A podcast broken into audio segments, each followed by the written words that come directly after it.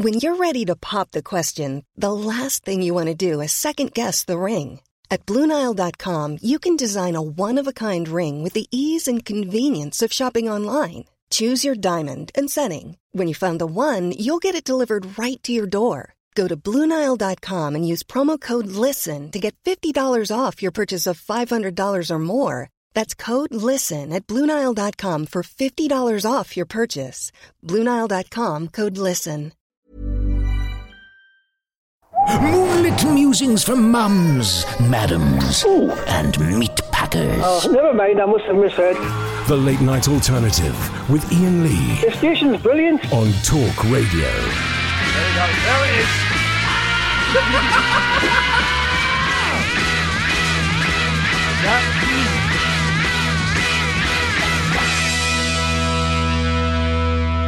That is one of the most insane songs I've ever heard. Ladies and gentlemen, would you please welcome the guitarist from Nicky Nacky Noo? It's Dave Hill. Nicky Nicky Nacky. Nacky. You were you were almost He's obviously checking things out. you were you were going to be called Nicky Nacky Noo instead Yeah, of it, Slade. yeah. It was um, it was because we had this agent bloke in London, like, and he keeps saying, "Yeah, all right, Nicky Nacky Noo," and we're going, "No, what the heck's Nicky Nacky Noo?" It's it was just, it, I think it was one of those off the beam thoughts that we had occasionally in the band. Sometimes you're trying to change your name. We came to London in in those days, and the the studio guy said. I like the sound of you. He said, "Would you make an album?" And he said, and we made an album for this Jack Baverstock at Fontana Records, Yeah. who, who seemed to be quite connected as a man. He showed an interest in us, and he said, "The thing is, he says, I don't like your name. You know, in betweens. I mean, what's the in between? Yeah. So he, he got a bit like that about the Nicky Nacky Noo. Coming up with a band, I've been in bands uh, when I was younger. Coming up with a band name is the hardest Oh yeah. thing because you want something that's kind of catchy, but you can say over and over again, Yeah. and you don't get bored of it. How did you? Because it was Ambrosia, but Dave Hill from Slade, by the way, ladies and gentlemen, in case hello. you wondered. um, uh, Ambrosia Slade. How did you come up with that and then shorten it? Well, uh, basically, he offered some money to members of the staff at, to worked at Fontana to come up with a name. And there was a woman there, apparently, who used to call things she owns by names, so she remembers them. So it could be a purse, which is Ambrose, and it, it, it, it could be a bag named Slade. That's the going story, and she got 50 quid. She, yeah, she got 50 quid, and she came up with this idea of Ambrose Slade. Jack Baverstock went for it. He said, "Yeah, that's great. Yeah, that's that's much better than the in-betweens."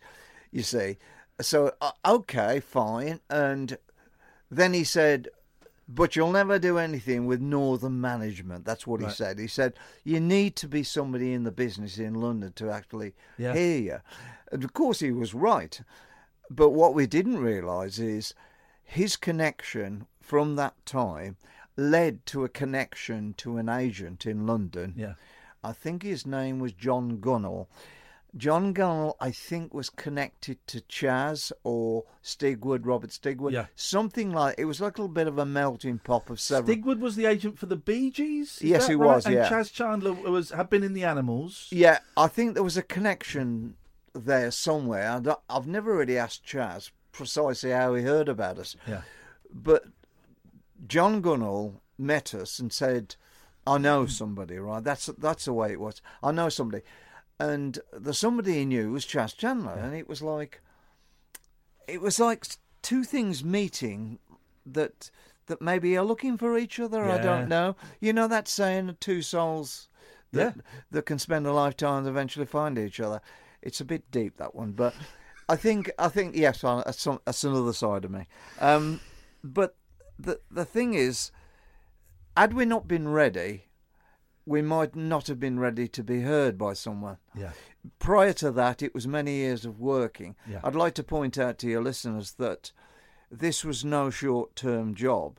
This was no X. You've been doing this for a while. Yeah, there was no reality shows. There was no quick fixes. You got two things in this business: mainly playing live to Yeah. gather an audience, then possibly radio. If you're lucky, you might get a bit of recording. If you're lucky, but most of that it was road work, playing like the Beatles. Yeah. They had to work the pubs and clubs like we did and the Mecca ballrooms and go to Germany Yeah. or whatever they did. But from this situation of in the studio, he got us to make an album and we call it Beginnings, Mm. you see. And it's got a lot of extraordinary things on that album, Is like that the one with Martha, my dear on? Yes, and, yeah. with- and, a, and a Frank Zappa song, right? Wow. You know, ain't got no Art. I mean, we were certainly a bit abstract. Yeah. we weren't a pop band. We didn't always get a lot of work because we wouldn't do chart material. Yeah. you See, sometimes promoters in Germany would ask for a band who plays top twenty material. Oh, that was the gig in the '60s. Hmm. Was, a band would go and play, you know, a couple of hours in a nightclub, but you had to do all the hits from the top twenty. Yeah. Maybe you could sneak in a couple of your own songs. Yeah. But you guys, I've got to say, beginnings. That that was the skinhead no, it was phase. before that. was okay. Right. Okay. so, yeah. That was the Ambrose Slade. So Right. we were Ambrose Slade. Uh, we got Northern Management. Then Chas heard something, and then John Gall said, "Look, I'll put him in one of my clubs in London, which was just off Bond Street somewhere. And It was called Rasputin, and it was one of those where you go downstairs, and there's a little stage up the corner where they're playing uh, records." So there's a bit of a DJ, and and it, we're stuffed up a corner, quite a small stage, very low. And then in comes Chas, and we see him coming down the stairs. You see, because it was only small, and we just we just did what we've always done. We didn't pretend to be anything other than what we were. Yeah. But he watched us, and he just came across and said, "I want a manager," and it was like some movie clip, you know, Yeah. where somebody walks in slow motion with a cigar, you know. Hi, I'm gonna ma- no, I'm gonna um, you guys stars. uh, yeah, you know, it, it, he was so enthusiastic. And one of the first things he said to me was, he said, "Oh, you're quite small, aren't you?" He, he, he says, "He says you're quite small." I said, "Yeah." He said, "I think we could have a really good idea with you. We'll get the biggest guitar you could possibly get, right, and put it on you." He said, and I thought, "I like this man." He was He's speaking your language at that point, ideas. No, no, We should let, let's, we, let's get the plug in now. We're going to get plenty of plugs in. We've been talking about this book all week, Dave. Uh, you got you got a book out, Dave Hill. So here it is, the autobiography. This is an updated yeah. version because it came out last year, and there's an extra chapter in this one. Yep. We have been banging on about this all week. You very kindly brought a copy in case we didn't have one. We've got three somewhere on this premises. Um, I've devoured it. I've read it. I've loved it. Uh, it. You can buy it, of course, on Amazon, the usual places. If you go, dear listener, to I've tweeted the link to the Big Green Bookshop, which I think you Oh, were yeah, a couple of really weeks good, ago. that one. Uh, our mate Simon runs that, and there's, he's got a load of signed copies. Probably Yeah. not a load now, probably just a handful. But I've tweeted the link. You can get signed copies for a tenner. Yeah, that's a good bookshop. It's a great bookshop. Simon is is a, a big fan of the independent bookshops. So tell us about the skinhead phase then, because that is for those you know. Everyone everyone knows what Slade looked like, but the pictures of you guys with the skinheads is a real Hmm. shock to the system. It was a shock to the system when we did it. I bet it was. I mean, we'd all got nice girls when we had long hair. They actually left us when we cut all our You had a po- you had a posh millionaire's daughter or something. didn't yeah, you I, going out I was going out with a girl from Alton Towers, which is a big. theme park. Yeah, I, I sort of fancied myself maybe marrying into the family. You know, so you'd have to correct me if I'm wrong, but I went out with a girl. She was quite posh. She sort of said things like "mater and pater." You know, Oh, those wow. Crikey, that is posh. Yeah, Yeah. A- And, she got a sports car, and and then she'd come to our humble council house and pick me up. and um, yes, she was she was quite pretty, um, and uh, I met her when we did uh, the old band did a show on on the Alton Towers Park. You see, so. And I think we were on with a group called the Love Affair at the time, Oh, and yeah, they were really happening. And I met this girl, and, and she was she was like twiggy thin, you know. She was she was blonde, and I've always liked blondes. And and I, I, I do remember the day I rung her to say, um, I've had a phone call from my manager, Chas Chandler, who's, who's told me to get my hair cut off. He said it'll be worthwhile because I'll be a millionaire, and I thought, you know, I, I, I like the sound of those. How many noughts are there in a million? And I was going, in other words, Chas was very persuasive, right? What happened about this skinhead thing? It wasn't our idea. It was our publicist, Keith Altham, and he wouldn't mind me mentioning this. Keith was is a lovely man, and he's the big publicist of the time. Yeah. NME writer. He publicist to the Stones and all sorts of things he was doing. Anyway, he was our publicist, and um, and Chas was thinking now. There's a lot of bands with long hair. I think they were just trying to figure out some way of getting us in, in, in known. You see, Every band needed a gimmick, didn't Something- Didn't they? You had to, they had to have something different. so hard. out. No matter how good you were, it was trying to get an inroad somehow. You know, he he was trying to think of a way to let let the powers that be Mm-hmm. know about us. I think in the book you talk about you had a casual look, so it was not unlike yeah, unlike well, the Well, we looked a little time. bit. Um, how can I put it? Pa- late sixties was very much slightly flower powery, Yeah. Right. very curly, and uh, you know a bit sort of um, kind of a, a mixture of looking slightly feminine.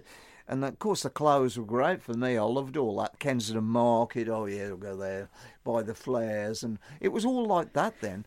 And um, we'd come through the flower power and all that stuff, and you know Pink Floyd and all that. We'd come through that, and um, so we with Chas, we got long hair. So yes, we probably looked like a lot of groups as well, Yeah. but we looked pretty good. Yeah. And Keith Altham said something to Chas. He said, "Oh, Chas, you know, there's this skinhead movement. They don't have a group." He said, Chas was going, ding. he was going, no, they don't have a group. Maybe they could have us. Yeah. You know. And he said, what they got to do? He said, cut the hair off. Anyway, Keith Altham said that. He said, uh, yeah, it's a good idea. Anyway, then Keith started to get a, a, a kind of bothered about it. So he rung Chas up again. He says, You can't do it, Chas. He went, Too late. Too late, Keith. They're down to barbers, all having their haircut off. and, and and Keith's going, Oh no, they'll blame me. He said, They're nice guys, you can't he'd already done it. And I remember I went home and it was all chopped off. And Dad's looking at me, you know. And you know what? We had to go to the Isle of Arran, which took all night to get there. It's way up Scotland, and it's cross on a ship to go and play two or three venues in the Isle of Arran. And we were scared in case any skinheads turned up and they might beat us up. You know? Look like the Bother Boys. I love the fact because Slade, you, you know, you, the Super Yob was your, where did the Super Yob nickname come Uh, from? Because was- it makes you sound like such a tough guy, and I get the vibe that you're kind of a pussycat, really. I got a good art. Um, I think, yeah, I'm not. I know I was never in fights at school. I never did that. Not. I didn't. I always seemed to have friends that beat people, up, but I didn't have. Been, you know, there was always something going on. But yeah, the the super yob is coming back to Keith Altham again. It was him. Yeah. Uh, Keith figures great quite a bit nickname. of my life. Um, Keith was. It was at a time when people were called superstars or megastars. Yeah. And I had a number plate, right, which was on a car I bought. Oh, it was um, a Sunbeam Alp- Alpine. There we go. And what I did not know was the number plate. I never looked. Yeah. I bought the car. I sold my Spitfire, a little Spitfire red one, and I just bought it. And and it one day I went to Solihull to do a pub, but it was a posh pub, you know. It was, hey, say, old boy, half a pint, and it was a little bit like that. And and I parked my car, and there were there were all Jaguars and things. And this bloke comes on, and he goes, I say, he said, Yobby. I said, what, what do you mean, Yobby? He said, that, that number plate at the back of your car, Yobby. Ah, ah. It was a bit like that, you know, Yeah. some old colonel or something. and I'm going, oh, yeah, I didn't notice that. Of course, the indication of what a yob means, you Yeah, see. yeah. So, anyway, this this kind of thing stuck in Keith Altham's mind. He said, well, yeah, that yob one thing. And said, why don't we call him Super Yob, you say? And from that idea, Yeah. formulated the kind of guitar that became along. Yeah. That I had this guitar to match my costumes, and we called it Super Yob. Yeah. So it's become a, an attachment. You can you can. See It's there it. on the front, yeah. There it is. That's that's the original one. That is right. Have you still got that guitar? No, Did they I'll get- tell you who's got that guitar. Marco Pirroni from the Adam and the Ants. Has he really? Yeah, He bought it out of a Wasn't shop. expecting it going there, blimey. well, the reason he's got it is because I flogged it to a shop. Right. And that was a mistake. yeah, of course. But he hasn't got it in his possession at the moment. It's actually in an exhibition in Liverpool Oh, wow. of memorabilia. Yeah, yeah. So it's David Supio because that's what it is. But I had it remade by the same people. Right. Uh, but I put some lights up the up the neck as you do. You know. you got some Mark great two. you got some great guitars in the seventies. I know a band that was really influenced by you. I think they ripped quite a lot off you. Were Kiss, of course, in the Yeah. states, Yeah. and Ace Frehley kind of took the guitars to the next level. Ace Frehley, the guitarist in Kiss, would have lights that would go up and down like disco lights, and then he'd fire rockets Yeah. from his guitar and stuff Yeah. like. But Kiss, I think, came and saw you when you went to the states and kind of Yeah. went, "Oh, Well, we can do this." This was in in the full frontal Super Yob days, right?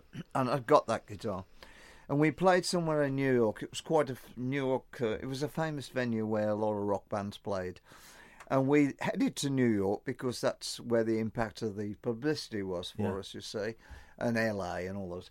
But New York was like, oh right, we're going to do this gig in New York. You see, so there's a funny story coming up here, which is in the book, but it's it was a night. I got the, the platforms on; they're quite high that time, and I'd got the outfit and the and the yob.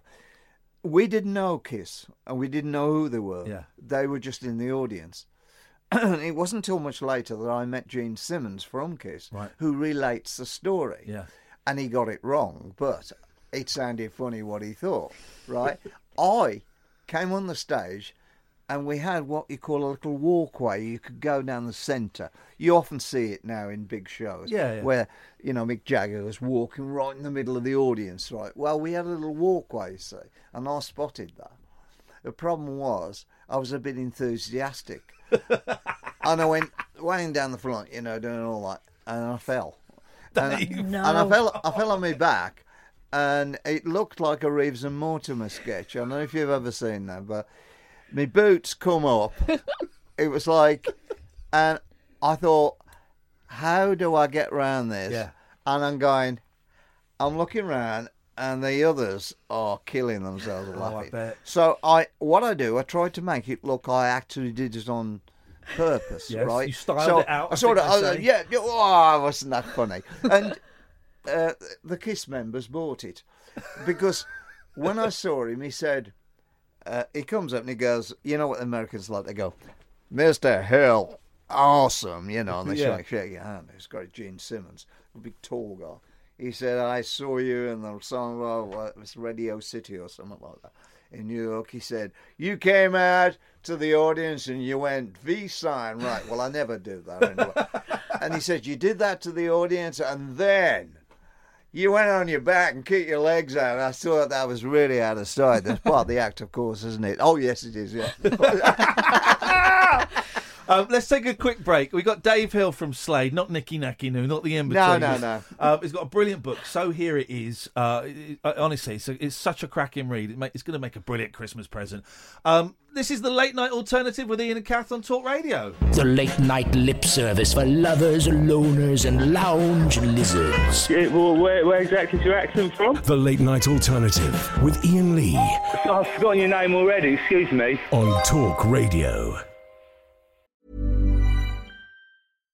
If you're looking for plump lips that last, you need to know about Juvederm lip fillers. With Juvederm Volbella XC and Juvederm Ultra XC, your lip look, whether it's subtle or bold, can last up to one full year with optimal treatment and no additional maintenance. Find a licensed specialist and see if it's right for you at juvederm.com today. That's J U V E D E R M.com. Add fullness to lips in adults over 21 with Juvederm Volbella XC or Juvederm Ultra XC. Do not use if you have severe allergies or a history of severe allergic reactions, or if you're allergic to lidocaine or the proteins used in Juvederm. Tell your doctor if you have a history of scarring or taking medicines that decrease the body's immune response or that can prolong bleeding. Common side effects include injection site redness, swelling, pain, tenderness, firmness, lumps, bumps, bruising, discoloration, or itching. As with all fillers, there's a rare risk of unintentional injection into a blood vessel, which can cause vision abnormalities, blindness, stroke, temporary scabs, or scarring. For full important safety information, visit juvederm.com.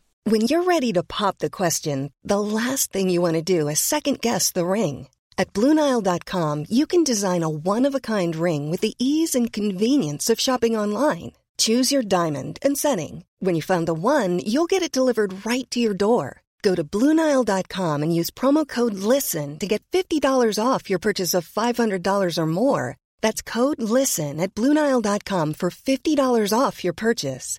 Bluenile.com code LISTEN. Planning for your next trip? Elevate your travel style with Quince. Quince has all the jet setting essentials you'll want for your next getaway, like European linen, premium luggage options, buttery soft Italian leather bags, and so much more. And is all priced at 50 to 80% less than similar brands. Plus, Quince only works with factories that use safe and ethical manufacturing practices. Pack your bags with high-quality essentials you'll be wearing for vacations to come with Quince. Go to quince.com slash pack for free shipping and 365-day returns. Hey, you! Are you mad for I'm a Celebrity? Are you crazy for critters? Can you not wait for the next Bush Tucker trial? Then you need to listen to Jungle VIP, the daily podcast that gives you all the goss straight from the jungle floor. I'm Jamie East, and every day I'll be bringing you reaction from the latest episode of I'm a Celebrity. I'll be talking to campmates from past series, hearing directly from the outback, and setting stars my very own Bush Tucker trials. It'll be free to listen to every single morning. All you got to do is search for Jungle VIP on Apple Podcasts, Spotify, or your favourite podcast app. And make sure you subscribe to never miss an episode. Jungle VIP, better than eating a kangaroo's. The Late Night Alternative with Iain Lee. On Talk Radio. We'll get you talking. We've noticed your hair's getting a bit like Ringo. So we're just, we're just back on. Dave's, Dave's telling us about when he worked for Tarmac and wasn't allowed to grow his hair. No. And they, would they would they would they call you in and say, "Come on now, Dave. You're well, have to get yeah, that chopped I think off." it, uh, it was a defining moment. I'd spent two years there, and obviously there was some discrepancy about my spelling. Uh, you know that certain documents were being filed under the wrong wrong letters or something like that. There was that comment. I went to night school to improve my English. It did not improve it. And one day, um, I think I must have been 17, I was called in by the personnel officer because you had one of those in those days. A personnel officer is basically, he's got a he's got some issue with you. You say, and he says, um, I think it's human resources now, isn't it? HR is what personnel Yeah. used to be. It means yeah. the same Yeah, thing, though. yeah. Trouble, Trouble, generally. right. he, he kicks off by, "This is a job for life," and it was sort of like.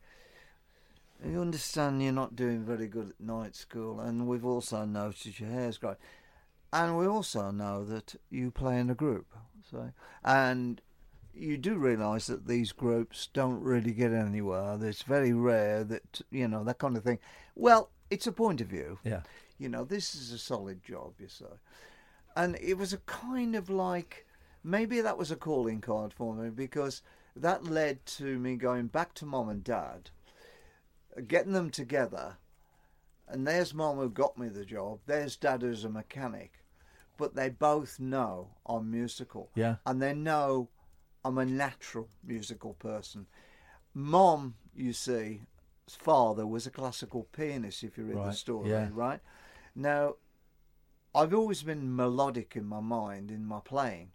Although I'm a rock player, I'm very strong in rhythm. Oh, there's more to it than that with you, guts. though. But there's a lot Yeah. of um, there's a lot more going on Yeah. than you realise with me, um, which will come out one day in my own album. But there's a lot going on with me, and Chas Chandler recognised my guitar playing as unique in itself. I want to talk to you about the guitar playing because I genuinely think you are one of the most underrated guitar players of all time. Because I, I, I, think, I think Slade are as good as Led Zeppelin, but Led Zeppelin with this big albums band doing these long songs, and, and Slade, you know, you're doing these three minute pop songs almost. I think you're as, you I think the band, the sound is as good as Led Zeppelin. I think your guitar playing is incredible. We've been playing Slade songs all week and just going, listen to this guitar bit. That song we just played, um, Monkey, these mon- kind of monkeys can't swing. Your guitar sound on that is ridiculously good. And I was interested to read that you're left-handed, hmm. but you play the guitar. Right. right-handed. Yeah. Is that partly what gets you your sound? Do you think? Well, that's unusual. I I say that the the the situation when you when you're 13, as I was, and you've been taught a few lessons by the biology teacher who's a jazz guitarist. Yeah. Does a few lessons on the side. And he said, You you know, that guitar's not very good you got, Dave. You say, Well, it isn't, because it's a cheap one from Kay's catalogue, you see. And my dad won't spend too much money in case I decide I don't want to do it. Of course. Because that used to happen in those days. So he said, Well, it's not going to help. He said, Anyway, you can't play it upside down the other way around, see. I said, Well, I'm left handed. He said, Well, you'll have to play it right handed because there weren't any left handed. Was McCartney around at that point? Because that was No. no. So this was pre McCartney. Okay, I, right. I got no indication. Yeah. You've got to bear in mind in those days there weren't any guitar shops Yeah. either. You might get a a, music shop that sold uh, the odd drums and flutes and those dreadful recorders you have at school and bits and bobs and you know saxophone bits and all. Yeah. You got that and you might see one guitar in the wind. It wasn't like it is now a supermarket of guitars. It wasn't like that.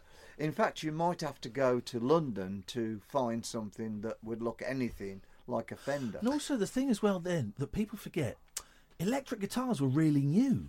Electric guitars hadn't been around that. No. I mean, when did the, the electric guitars like came out? Early fifties or something. It became Well, the guitars you saw in catalogues were like Barney Kessel, or they looked quite fat. Yeah. And they were like jazz guitars, you see. And they looked alien to Mm. us. To me, you know, the first guitar I saw was acoustic. Yeah. This young kid down by me uh, had got this acoustic, and that's what attracted my attention. It was. It was the oddity of it. It was. It was like it wasn't a piano. It wasn't a violin. Yeah. It wasn't a dreadful recorder or any of that. You're very anti-recorders. I'm getting here. You don't like the recorders. Well, the other reason I don't like the recorders is that the school teacher at junior school, the headmistress, di- didn't particularly like me Oh, anyway, no. and she certainly didn't like an educated mother writing her a letter. Mm. She really took umbrage. Yeah, go and tell that story because that's incredible. So, oh yeah, she didn't like that at all. So, your mum, your mum wrote a letter saying, "I Oh, would my, like Dave." my mum wrote letters to. I mean, she she had dealings with Enoch Powell and all sorts of people Yeah. in the Midlands, and Enoch knew she was a, a War Cabinet Minister's Right. secretary. We didn't because she shouldn't mention it. Yeah. say, but he knew. And the thing is, she was cited as important, as she wouldn't have got those jobs. Yeah.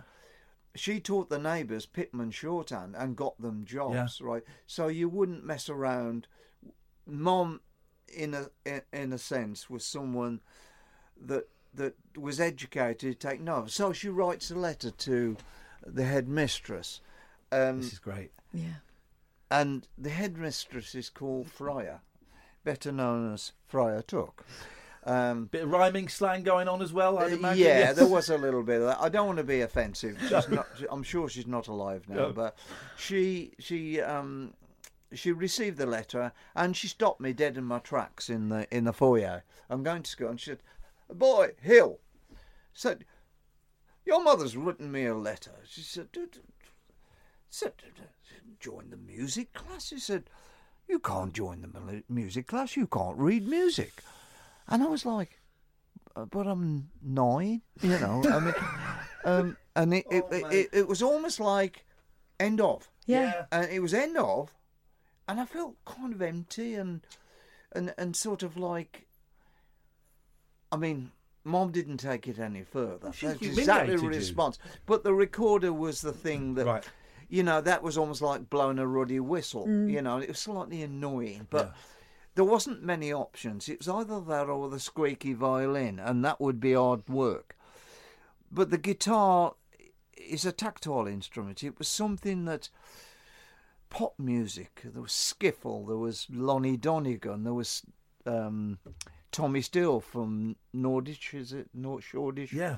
There was him, and he was like the pop star of the day. Tommy Steele. He was good good looking, you know, and and at the time there was American music coming over, as like Paul Anka and people like that. You see, there was a lot of, you know, there was um, the first song. Uh, um, it was a Ricky Valance song called "Tell Laura I Love Her." Tell Do you Laura I love her. One of those tragic, isn't it? It doesn't he die it's in a, a, car tragic crash? song. Yeah, oh, a lot of those songs. Oh yeah, And, and yes, uh, they are bit like Johnny Remember Me. Do you Yeah, yeah, Johnny, Johnny, you know, remember you know, me. you know, it's, uh, and what's that? Ebony Eyes of the Everly Brothers. Oh, I do- don't know that My one. My Ebony Eyes. And, Right. And the motorbike accident was. Do you remember that? Leader one? of the pack. Yeah, leader of the pack. There was a lot all of people dying in pop songs. yeah, uh, there, there was most certainly, you know, um, you know, uh, things like that, and uh, you know, and uh, and I don't know. It's it's it's is what it is. I got the sheet music. I took the sheet music to Brian Close, and he said, "Well, look," he said, "You got a bass player, haven't you?" I said, "Yeah, he's my mate. He wants to learn bass." He said, "Well, I'll tell you what. I'll t- I'll teach you, but you've got to play the guitar right-handed." He said, Mm. "Because there's no brainer. You've got to do that. Is because you can't play it upside down. Yeah. It's just not going to work. The strings are wrong one way round." He said, "You'll get used to it," and he was absolutely right. I did get used to Yeah. it, and it's alien to go that way now. Is it? so, You can't right? do it the other way no, at all. But I've met guitar players who are left-handed who have learnt left-handed and regret it. Right? Why is that? What? Why? What? What do they well, regret? I can only say that the business of your comment about my guitar playing Mm. and things like that. If you think about it, the left hand is the power hand, isn't Yeah. it? It's not doing the rhythm. Yeah. The right hand's doing the rhythm with me. So the left hand is doing the the, the guts in the strings, the the bending of the notes, the the rhythm Yeah. of the notes, because it's all going on in the sand, and that's the way it is. Yeah. So it becomes the writing hand, the Yeah, yeah. definitive hand to grab the neck of a guitar, and the rhythm. I'm, I wouldn't say it isn't as important. It is. It is important. The rhythm to be able to play good rhythm, which I can do anyway. Yeah. But I think there is a way that a guy used to say that my guitar playing had a wobble in it, and he, what it was, it's said. That's a really good And, description. yeah. and he said it's the Dave Hill wobble. Now- Dave Hill wobble. Yeah, Dave Hill wobble. That can mean so many different things. Most guitar players bend if they're going to bend a string, they push it Going up. up, Mhm. going up. They push it, or they they do that. You see, Mm. you'll see them doing it. I do it the other way around. Right. So you go, and if you listen to some of the early things, you'll you'll hear that Yeah. funny little wobble. Yeah. And it's just a sound. Chas Chandler picked up on that. You say. so sometimes in some of the records, it sticks out. Yeah. Um, have you heard? Um, you keep me straight, you keep me narrow. Have I heard it? Of course I have, Yeah, yes. Well, you listen to the guitar parts Yeah. in that. It's it's it's a fluid guitar. Yeah. All the way through that song, right? In a sense of the way I'm playing. You hear the things I play in that. What What is interesting reading the book is I, I'm always interested how bands put put the sound together in the studio. And up until uh, Don's car crash, Yeah. you were playing like a live band in the Yeah, studio. yeah. You'd go in as as a four piece, and you'd pretty much lay it down live. You, you say Nod's vocals, you'd do two takes maximum, and that was it. And not much overdubbing, I'm guessing. No, um, the principle was we'd always record together as a group. Yeah. In the studio, not in the vocal move, uh, vocal booth, and sometimes Nod's Nod's vocal at that time would be kept. Yeah. It would be kept from the point of view it actually might be the best one he's done. Yeah. Sometimes a lot of vocalists say, "Oh well, you know, I don't have to, uh, you know, it's not the real one," you know, and they can be quite relaxed. Yeah. With Noddy, because he has a powerful voice, you cannot overwork that voice. You see, it's one or two takes, and you don't get. If you don't get it, then it's likely not to be as good. Yeah. And he does that sometimes. And Chas goes, right, I'm going to keep these vocals, and we'll we'll look at it later. And you might find you'll have one set of vocal. He'll, he'll then probably repair the odd bit Yeah. and slot it in. Because everything was on tape then, you hmm. see. It wasn't cut and paste and, and technology. It was technology, but it was that kind of technology. And that's the thing, is we play as a band. And then would you, overdub guitar, like more guitar parts on top of that? You'd go in. what I do is when I play, um, you play to get the actual take, and then what you've got is really the drummer. The drummer is captured because you don't want to be re-recording the drummer. Yeah, that's when it gets tricky. And also, what you've got to remember about those recordings is it starts off at one tempo, right? And at the end, it's slightly faster. Yeah. But you don't notice because as you listen to the record, it's moving. Yeah. And so, naturally speaking, when you play live, you don't play quantized same. If you if you use a drum machine, for instance, if you use a drum machine, you can hear it's a drum machine because every bass drum is exactly the same Yeah. sound. Yeah. Yeah. A real drummer doesn't sound like that. You see, when a drummer's going boom, snare, boom, snare, the snare every time he hits the snare, it, although it's a similar sound, it's not quite the It's same. the human factor. It's not perfect. No, and and also what people need to know is when we do the choruses, you don't do one set of choruses, then copy it and paste it Yeah. in another section. You do each chorus and you do the lot one by one. So when you get to the next chorus, right? You, it's not quite the same as Yeah. the one you just heard. It's probably slightly edgier because as you proceed through a song, it's the same with my guitar playing. I can maybe not sit at home and try and totally work out what I'm going to play, but when I play a track, as it feeds into your brain, you go in and you start. And what what I can do is, or what seems to happen is, something speaks to me in a sense of what I should play and what I shouldn't play. It's like something goes. "Ah, it's just that Are you saying there." a lot of those solos on the record are improvised as you're doing it? You've not sat at home the night before. I, I, I would, I couldn't say that I didn't do that. I would say that sometimes I'm in the studio, and I would say some of the things is what we call on the hoof, Yeah. which means you are thinking it Yeah. on the day. Great. Creative people are not necessarily sitting at home playing, you know, you know the the element of like, do you practice? well, I do, but actually that's playing. Yeah. You know, practicing is, do I do scales? No, I don't do scales. No. No, I don't do scales, because that sounds to me like, oh, pentatonic. Yeah, yeah, oh. I, I mean, I never knew what those words were when I first. I played all those things when I was young, but didn't know. I didn't know the, the name of them. It was natural, and I don't. I mean, some people say it's a load of rubbish, you know. They, you know, oh, so technical, man, you know. But actually, actually, it doesn't speak to you. The the solo you picked on earlier, the way it's, it's a, it's a feeling, you see, because you, you're actually putting your own personal energy into that, and it's not about going because there's a lot of players these days that we call them the widdly widdlies, you know, they Yeah. and it doesn't say anything; it blows over your head. And then you get guitar players like Eric Clapton. You get guitar players like Billy Gibbons and ZZ Top. You get guitar players like I don't know David, not Paul Kossoff. You know, he's Yeah. long gone now, but he's sort of he's more um, how can I say um, economical. It's the gaps. Yeah, the it's gaps are what make it. It's a bit that that maybe somebody will try and play ex- an extra note. It's the fact that he's missed that. Yeah. It's actually because there is something uh, that that comes across, and my wife always notices in the playing. When there's a lack of it, she'll say there's not enough guitar on that, Right, right. or something. And it's not that she's bolstering my ego; she's not like that. No. But it's something that Oh, I love your missus, by the way, from this book. From what I've read about her, what she's a superstar. She is. Well, she's solid, um, she? and she's she's a black country girl. You know, that's that means work. You know, you grew up in factories and things She's like that. great- You know, and and basically she didn't like groups anyway. So so, and she's blonde, and and I met her at a time when you know it was all mini skirts and twiggy and all that sort of stuff. You know, How long you been with her now? It's over fifty years, isn't it? um, no, not quite that long. Oh.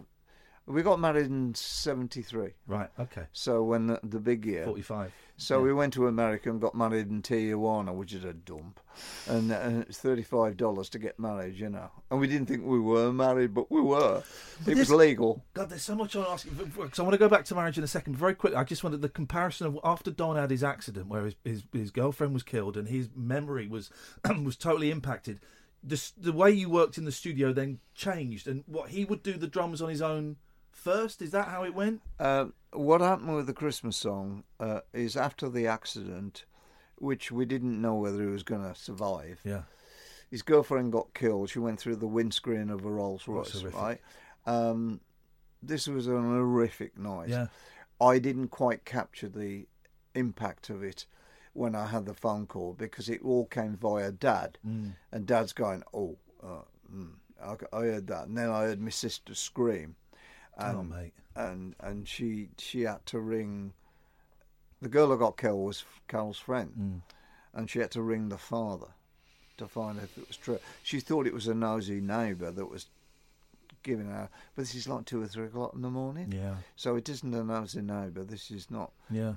And at first we thought he just had a bump. We didn't realise the immensity. It went from a bump to he's in hospital and his girlfriend's dead. And it's all happened so quickly. And we were number one in the charts with Squeeze Me Please Mate. We'd just done Earl's Court. We'd done all the big First ones. band to play Earl's Court, was that right? Uh, not the first. Bowie was Bowie- before of us. Right, Uh, okay. I don't think Bowie fared very well, Right. but we did. Yeah, 20,000. And, and I think it was pretty remarkable. From what I heard, they laid on extra uh, trains on the underground to cope with the fans because they're all in their glitter and top hats. It must have looked amazing, actually. Uh, 1973, can you imagine that? We'd done two London Palladiums, right? Um, one in the afternoon and one at night. In one day, we did two shows, right? And the balconies, uh, there was caution about the balconies then. They would never have us back Yeah. because the fans were making the balconies move by bouncing all this kind of stuff Well, going sto- on. a lot of stomping. But but I mean, I don't think the Palladium were quite used to our kind um, but it, and in the audience was the Zulu actor. What's his name? now? Stanley Baker. Yeah. And Stanley Baker was sitting in a box watching us. You say. And Nod said, "Oh, over there's Mr. Zulu." You know, can imagine, can't you know, Mr. Zulu? Everyone was all scared of him, you know, Mr. Zulu. You know, but he, he um, because we'd worked for Stanley Baker at Lincoln Festival when he actually put us on as an outsider Right. group, which actually we sold the festival. We went down so well that it suddenly made a mark in the newspapers. Yeah. So we cited Stanley Baker as being a little bit of good luck for us. You know, he put us on. It was raining all the time, and when we went on, it stopped raining. And everybody was jumping around, and we got him going. Yeah. And he come on stage, and I was chucking glitter at him. You know, it's really funny. Um, but moving on, I tend to uh, sidetrack. What was the first question? we were, we were talking about the horrific car accident and how and, and, and just Oh yeah, you were talking about the drum kit. Well, what happened? Yeah. What happened was we went to New York, and Chas thought, well, maybe we could do the odd show with Don and see how he fares, because what had happened with the accident, the bang on the head caused him to have a memory problem, Yeah. right? And he still has a memory problem to this day, but it's not as bad. Right. But it created a concussion. so he see. couldn't remember what he'd done the day before. He didn't even and re- he couldn't remember the hits. Well, he couldn't remember the girl that got killed either. Really? And in fact, the girl he thought about was his old girlfriend Oh, before man. it. So uh, he didn't know he couldn't taste. He didn't know he couldn't smell Yeah. And we didn't know that until later when we found out he'll never have that back. Wow. Right? The memory thing was a point where he rings you and goes, What time we're leaving? Ten minutes later, it's done. What time we're leaving? Oh, mate. then again, and it you you reach a point where you have to you have to back off it Yeah, of course. because it's quite intense. Because Don, it's a bit Don's each day is like Groundhog Day to Don. Yeah. In other words, it's a new day. Uh, I mean, he has he had to write in those days what he was going to wear the next day and what he wa- where he was Oh, going. man. So imagine that we're in New York, right?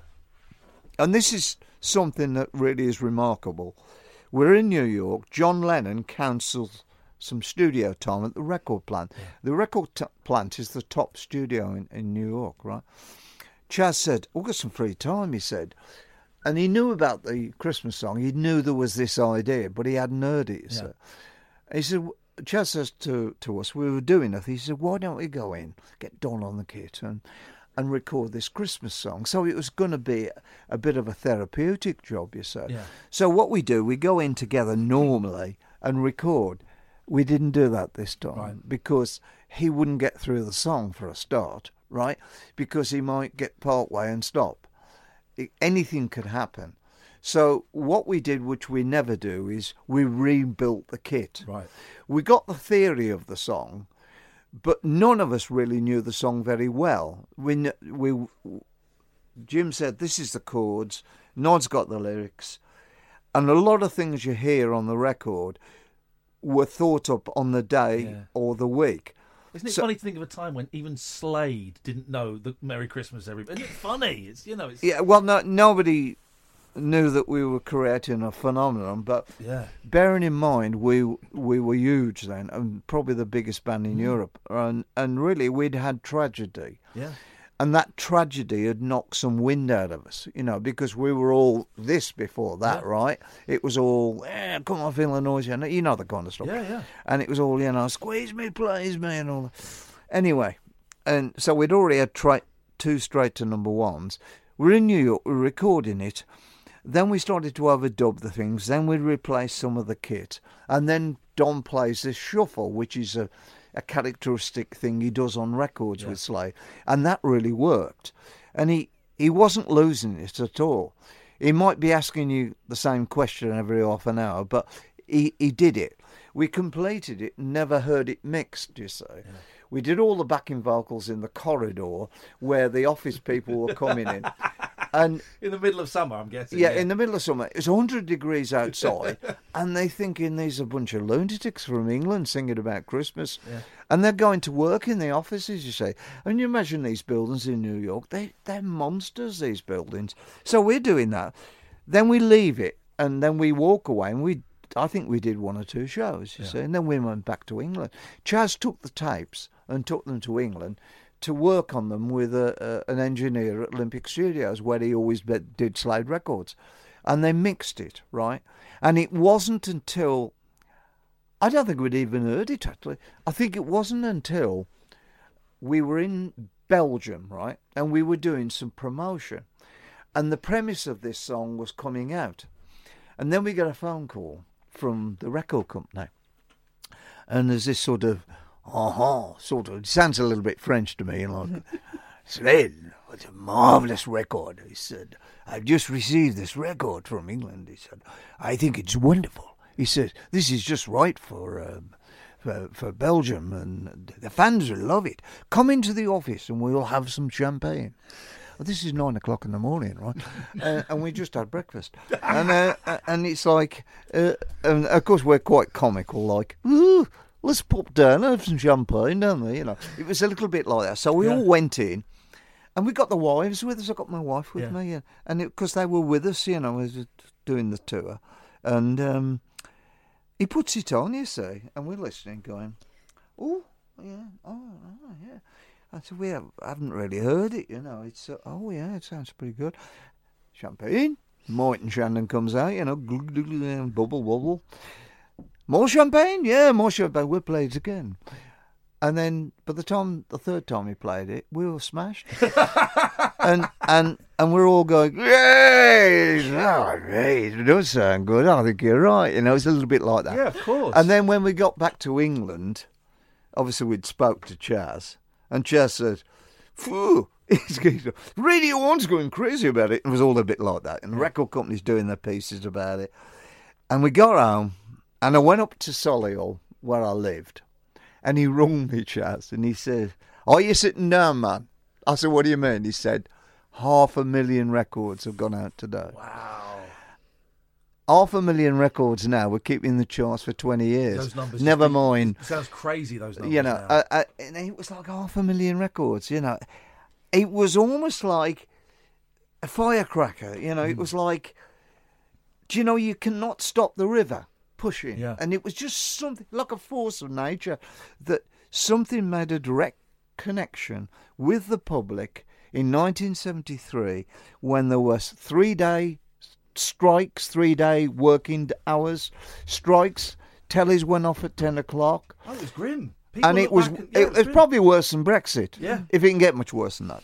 Uh, but it was it was that kind of like a bit despondent, a bit sort of, and then this record comes out, and it hit the. I think it's because it's so damn British, Yeah. and I think it's so in your face. Not jingle bells. It's not about that. It's about exactly what you do at Christmas, right? The family coming round, the granny line about the Oh, whole song. It's- yeah, it's but that's so simple. And Nod actually went down to his dad's council house and had a few beers and wrote those lyrics. Right, that's exactly what happened. He goes there and he writes a lyric. I think he had a spontaneous, spontaneous, spontaneity moment, but he, he wrote the lyrics. I think in a sense of not listening to Jingle Bells or, or you know Rudolph the Red-Nosed Reindeer, because that's that's the idea of the songs. When the the granny said to Nod or said to Jim, I think it was, no one writes Christmas songs. They're all the same old ones, wonderful as they are. Right, because it used to be all the Ronettes and all them sort of the Phil songs. Spector The one is Phil. Spector album, or it was Dean Martin, or it was Bing Crosby. Those were the Christmas songs of Yeah. our era. But this was a rock song by a rock band, and and it was like, what is this? And uh, and no other record, even though Roy Wood had got a really good song, which he had, I think he would have been one if ours hadn't have come out. I'm I'm sure of that. But Roy's is very good record. But as the difference between the number two and the number one is vast. Yeah, I don't yeah. know if you know that. Yeah.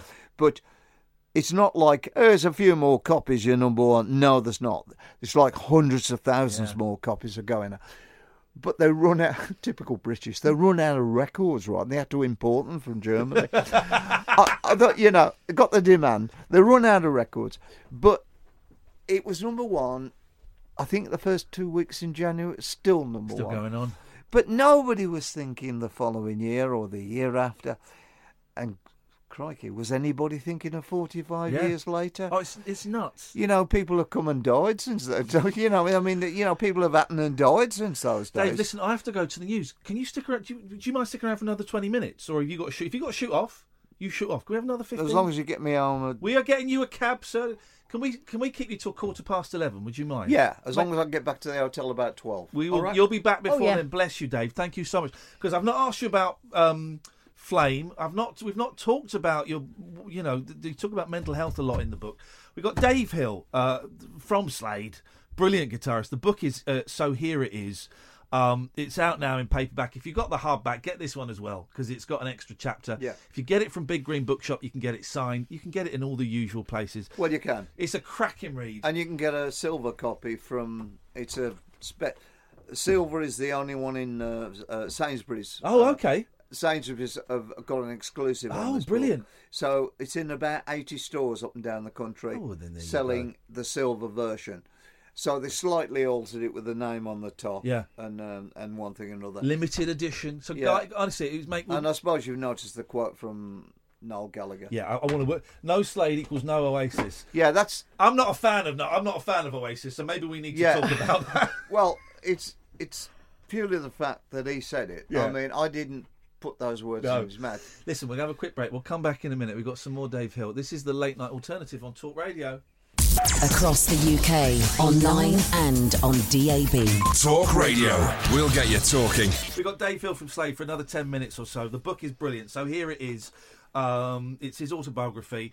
Uh, you can get it from Big Green Bookshop, get it from Amazon. There is a special edition only in Sainsbury's with a silver cover if you want something a bit special. Um, I tell you, the, the, what's really interesting, Dave, you write this touches on a lot of stuff that I wasn't expecting from you. The first chapter about your mum. God, your mum had a life, didn't she? The stuff she went through, that poor woman, Hmm. um, with uh, the, the uh, your elder sister. You know, the whole thing of having a, a what we used to call an illegitimate baby, a baby out of wedlock. Hmm. The shame that was kind of the, the, the young women suffered at that point, and you speak very openly about your mum's struggles and your mum's mental health. She was. Um, she was a remarkable woman. It sounds like who went through a Yeah. lot, didn't she? She struggled a lot. Yeah, she's. Um, it, it's a difficult thing because you. There were incidents at home which were unpleasant. I mean, when I was old enough to notice, that's when I noticed. Yeah. So when you're really young, stuff happens, doesn't it? You know. Um, I found they found some letters in Dad's council house upstairs, and the letter was Mom writing to her sister, and she was talking about ending it, and I was only one. She said if it wasn't for David, uh, it was just. She said sometimes it was just a comment. I'm not saying she meant it, you know, because she'd had me Mm. right before she had my sister. But the first time I noticed it was. Um, she used to seem to be unhappy when we went on holiday. She was more happy when she was working in the office, as if busyness maybe covered up um, the thoughts of um, what was really going on. Um, I mean, I, I'm sure she would have wanted to end the pregnancy of the child out of wedlock. I'm Mm. sure of that. Because of the family she came from, in a sense of high church people. Grandad was the um, organist at the church. Right. Uh, And a very well-to-do family as well. yeah, they, I think uh, I think yeah, they got a car. They well, they had. I know. I love the fact that, that, that in those times, yeah, that well, no one we are cars. talking about 1920s, Yeah, 30s, yeah. you know, and mom as a child. I don't know exactly what how it was hidden or how it was coped with. All I know is that mom had a, or they had a companion uh, for Jean. That's the child. Mm. Um, no one knows who the father is, but we suspect it could be somebody in politics, somebody important. Maybe she worked for. I don't know. He was certainly married. Mm. There is no nothing on the birth certificate, but if you kind of work it out, you can work it out as you get older because you start to sort of think, "Oh, I can see now what was going on." Uh, when I went in search of a relation who was the son of my mom's sister, Mm. he made a point of saying to me, the pregnancy at that time was absolute taboo. It was bad enough in the 50s Mm. to become pregnant and not married. But in the 1920s and 30s, the sin and guilt of punishment was another word that I heard. You know, um, anything that went wrong, uh, I suffer slightly this problem myself, is if you think you do something which you don't think's good, it might reflect an outcome Yeah. to something else. Um, for instance, it's almost like you better be good, else nothing's going to be good for you. Well, that actually is totally untrue, but unfortunately, when you're depressed, it becomes almost fact to you. Yeah, of course it does. And with mom, um, I I I remember something where I. I think there've been one or two incidents, but this one in particular I remember is I broke a window over the road, threw a brick at some kid, I suppose, and it went in and bust a window. Now the next thing I know is I'm in bed, Dad's coming home, you know the kind of thing. Your father will be back and all that. And what I don't realise is she puts a scarf round her neck and lies on the floor with an empty bottle of pills. Oh. And it's a whole epic of um, a drama. I don't know what's going on in the other room, except I hear Dad come in, coming up the stairs. Get up, you silly bugger. Right, and I'm going, what do you mean, get up, you silly bugger? And there's these pills on the floor. She was looking like she committed suicide, mm. you say. So that's only a, a small part of it, you say. Mm. But that, you can't sort of figure out how that can be when you've How got old were you? Sorry, when that when you when Oh, probably about eight, Right, nine, so- and so, yeah, young. that's when you start to know, isn't it? That's when you start to. When you're seven, you start to be sensitive to a lot of I things. right, yeah. The outside world becomes a little bit more scary, Mm. and I think little incidents like that. And she came in one day and stuck a, a diploma on the wall of Grandad's because he was a doctor of music, you see, and she put it on the wall and said, "He's a good man." Well, he was a good man, and I'm sure he was a good father to my mum. But as as the relation said, he said um, your mum being pregnant at that time was absolute taboo, and it would have actually been a shame. So sorry, the implication of her putting up that, that certificate, you you said, mentioned in the book, you, you take that as a criticism of you, saying he, he, this was a good man and you're not. do you know I, I could never I could never have asked her that question. At that age you can't even reason on it. It was a reflection that she had a problem and her father was seen as something that was good. But she'd done something which wasn't Right, good, yeah, right? yeah. Now Jean was alive then, you see, and Jean was the daughter. This was your your older. yeah, she lived sister. just in the flats round the corner. You see, And you guys never. You guys at the time didn't know about her. uh, I didn't know quite.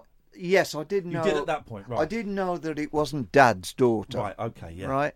I didn't know Mum and Dad weren't married either. I didn't know about the fake wedding they They had fake wedding. Yeah, Again, fake. to avoid the Once shame. again, uh, yeah, it was to make an honest woman of her, and and probably make things look right for for Jean. You know. And they faked it by going to a registry office. Yeah, with they- friends and family, going in without them, then coming out saying coming out with the ring, yeah, and, and going, yes, Incredible. this is all fine. Of course, Dad's married, you see, Yeah. and his wife won't divorce him, but you won't have his children either. Mm. So I, I, if you picture the story, almost like um, a, a kind of war drama, where you there's two people, right?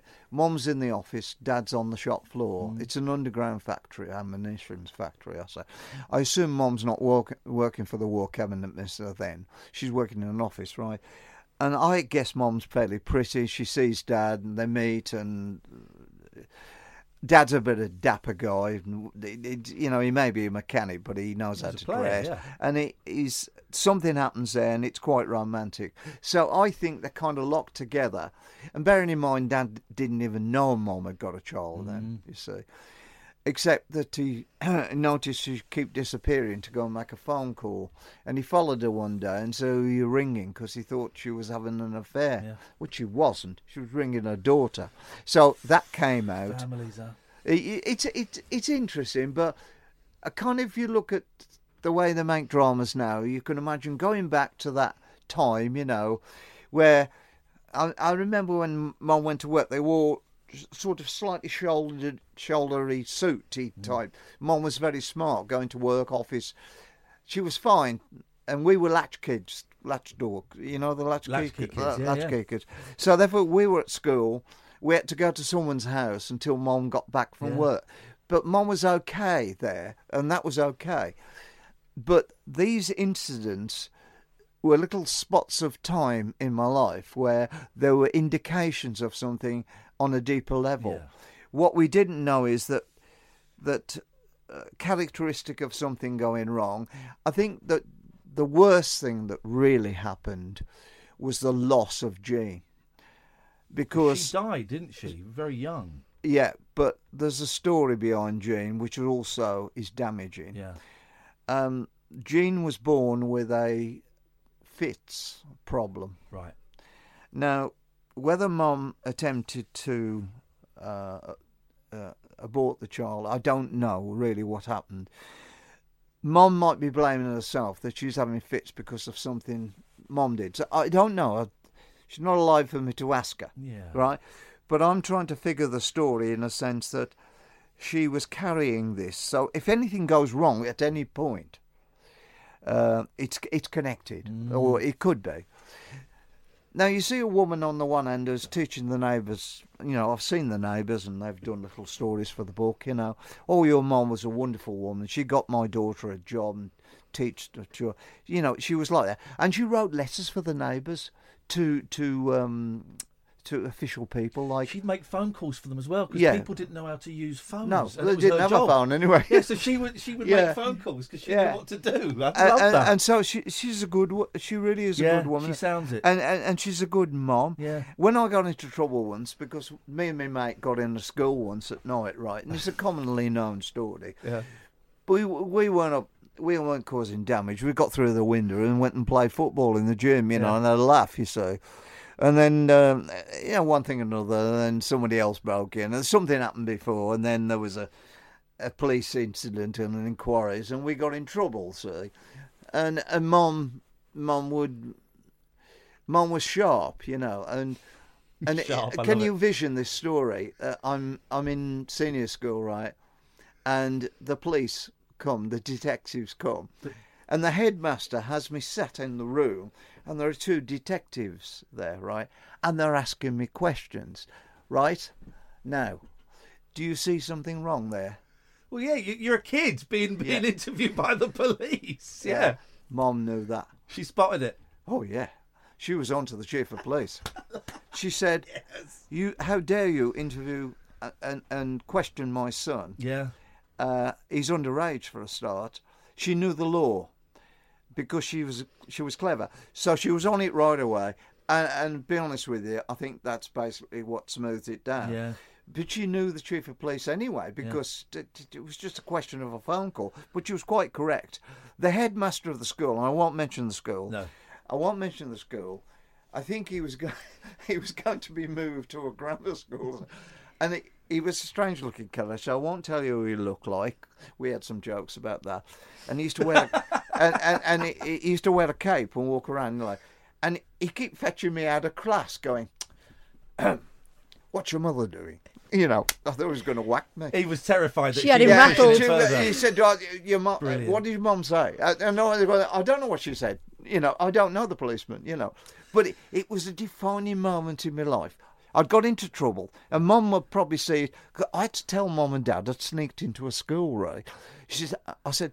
And Dad goes, "What do you mean you sneaked into a school?" I said, "Me and Tony sneaked into a school." You sneaked into a school? He said, "Yeah." And the police are coming round, round later on. Can you imagine me telling them that? The police are coming round. The mom's going, and they didn't turn up. Yeah. And t- and she said the police, and they've interviewed you, and she was on it.